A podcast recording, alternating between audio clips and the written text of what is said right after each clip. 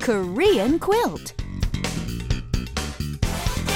Hey, what up, what up? It's time for KQ. That's right, KQ Korean Quilt, your guide to the Korean language and, Anna, culture. Culture. Okay, we learned last time the expression 어떻게 지내요? How are you doing, Richard? Well, I'm fabulous as always, Anna. Thank you for asking. Now, if you've been listening diligently, you'll all remember that 어떻게 means how.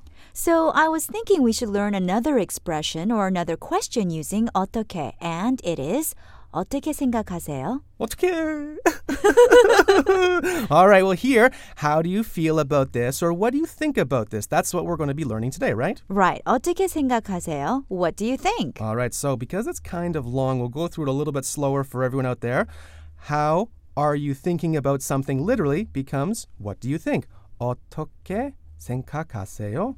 Right. So 생각하다 means to think. So 어떻게 생각하세요 means what do you think? It's basically asking someone's opinion about something. Right. So why don't we practice the expression a couple of more times because this is kind of tricky.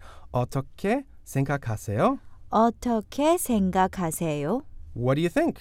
어떻게 생각하세요? 어떻게 생각하세요? And of course you can answer in a variety of ways, but why don't we well just give you the basic, the simplest, the most useful expression that we can use in everyday situations. Anna? What do you All think? right, that's a good idea. Let's go over some situations where we can use the expression.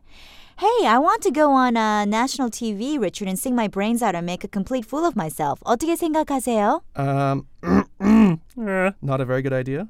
But whatever makes you happy, Anna.